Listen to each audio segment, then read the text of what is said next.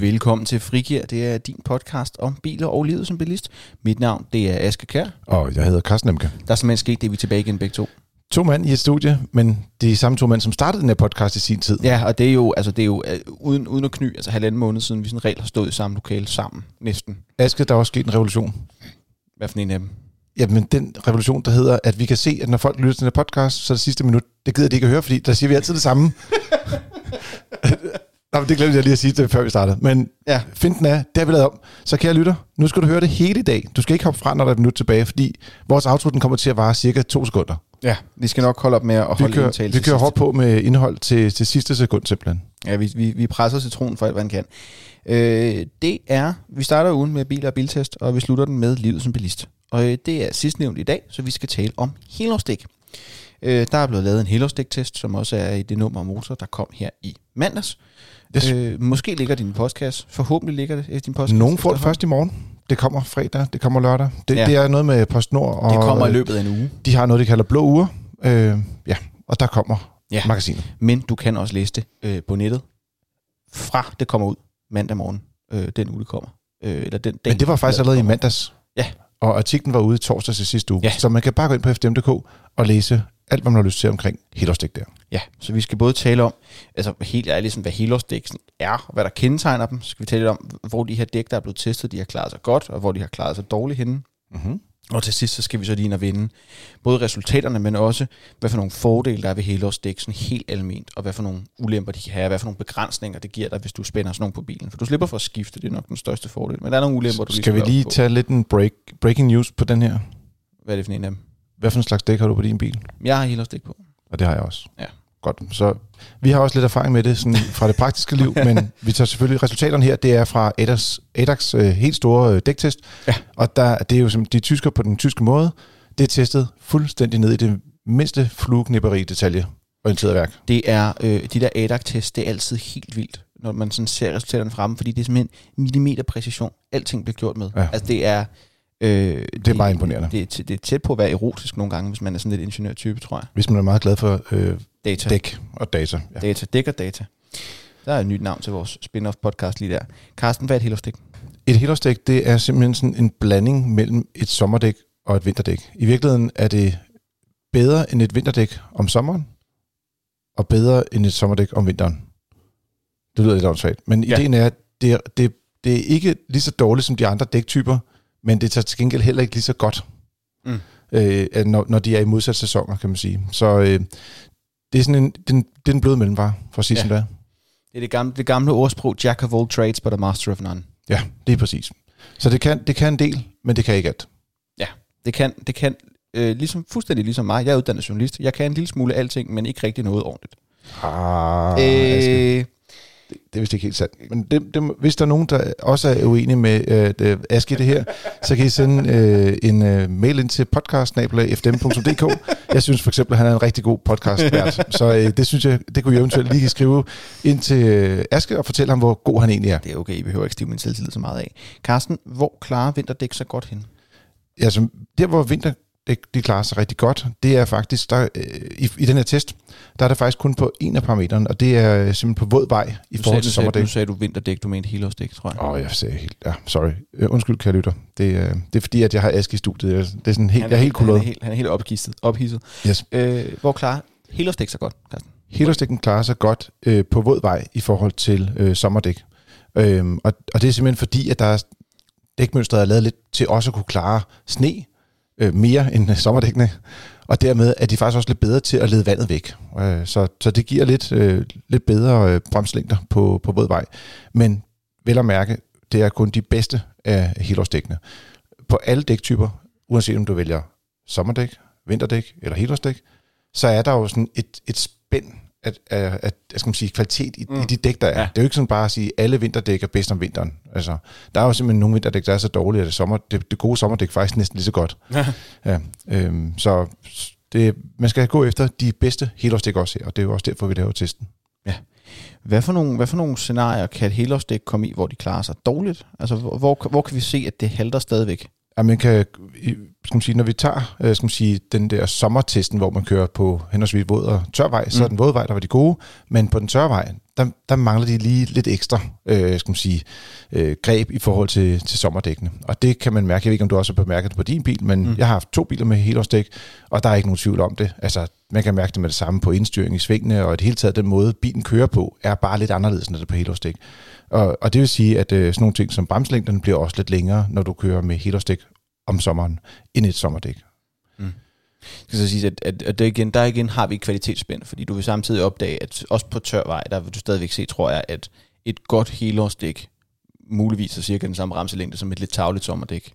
Ja, øh, på lige præcis. Vej, ikke? Og, og, og vi har i, i vores, øh, skal man sige, øh, de data, som ligger i, i motor, øh, der kan man gå ind og se, at der er sådan en, en bremslængde for et godt sommerdæk. Den er på 37 meter øh, fra 100 km t Det er en meget standard bremslængde for sådan en bil.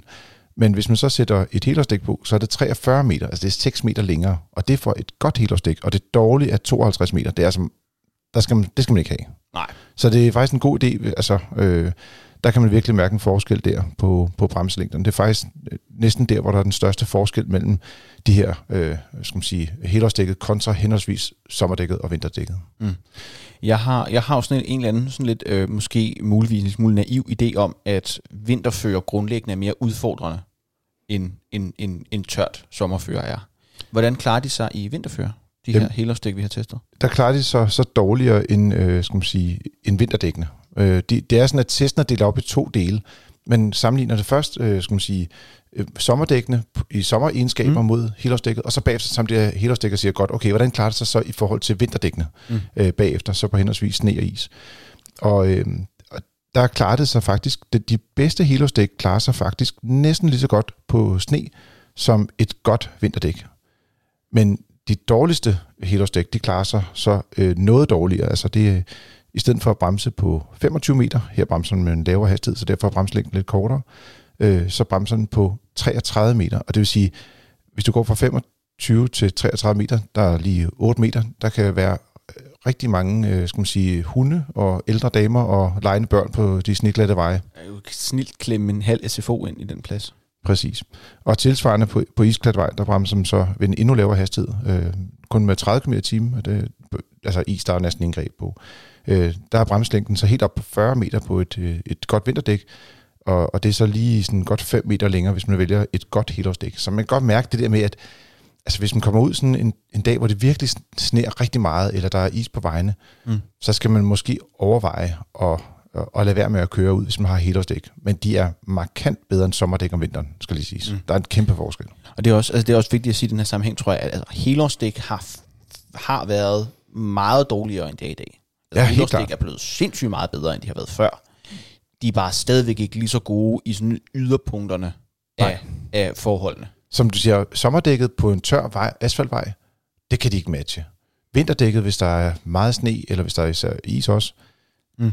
det kan de heller ikke matche. Nej. Men, men de kan komme der hen af, og du kan transportere dig på en nogenlunde sikker façon. Og øh, det, hvor vi kører med vores bil, for eksempel, årsagen til, vi jo har valgt mm. øh, øh, man sige, helårsdækket, øh, det er øh, også fordi, at der bliver bare altid ryddet sne.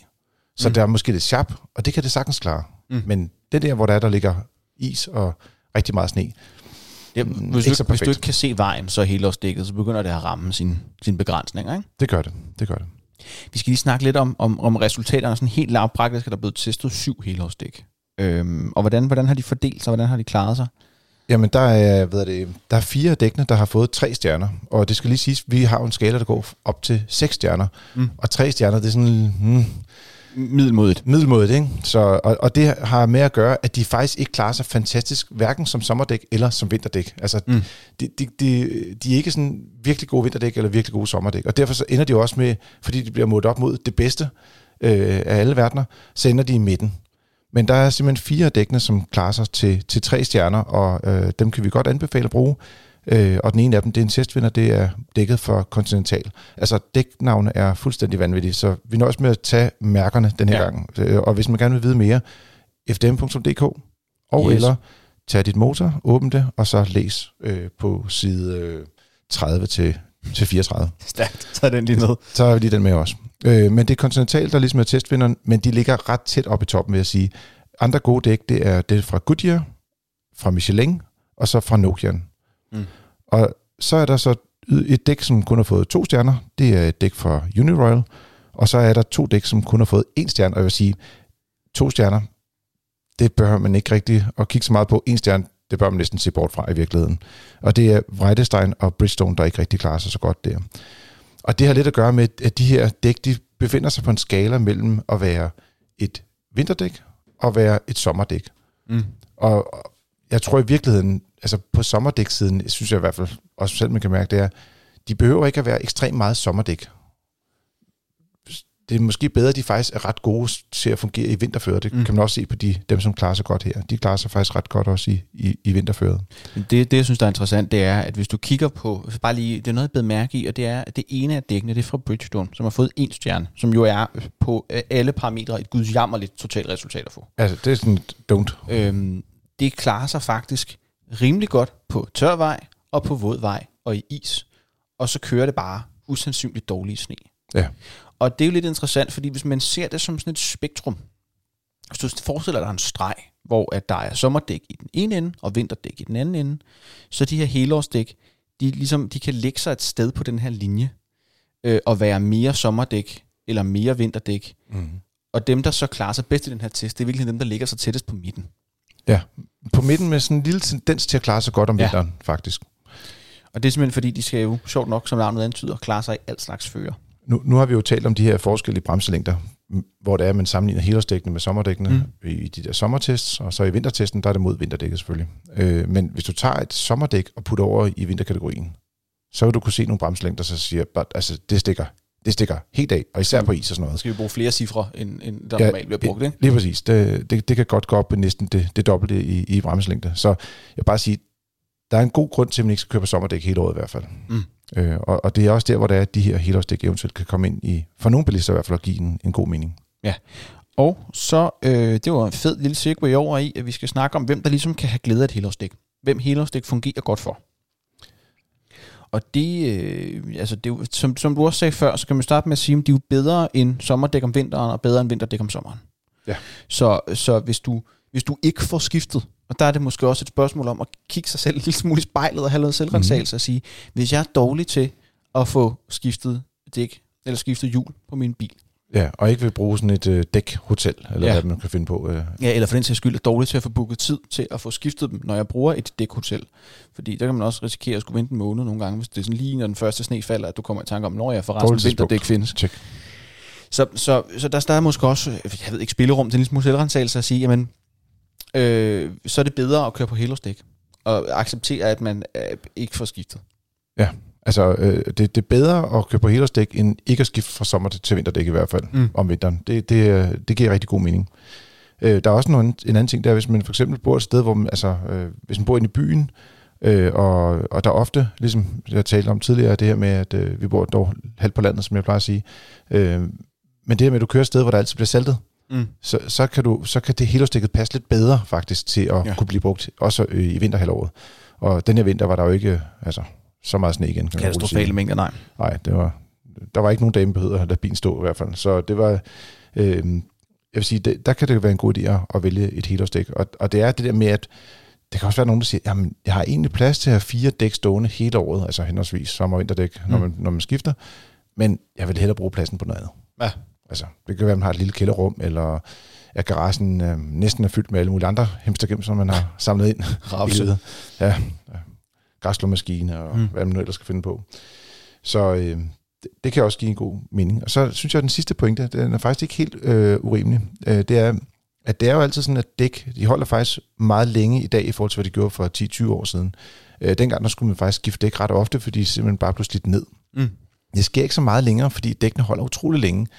Og det vil også sige, at øh, hvis man ikke har brug for de her særlige egenskaber om vinteren, altså at du, du for eksempel bor ude på landet, eller har et sommerhus, der Mm. ligger på en grusvej, og du skal kunne komme frem, selvom det sneer og sådan noget, så kan du godt have rigtig meget glæde af at have et dæk, du rent faktisk får slidt ned, så når Mm. du altid kører på et ret nyt dæk. Fordi der er også noget med, at hvis du kører på et 6-7 år gammelt vinterdæk, så mister det jo nogle af sine egenskaber. Bare ved at gummiet bliver gammelt, så fungerer det ikke lige så godt og lige så smidigt.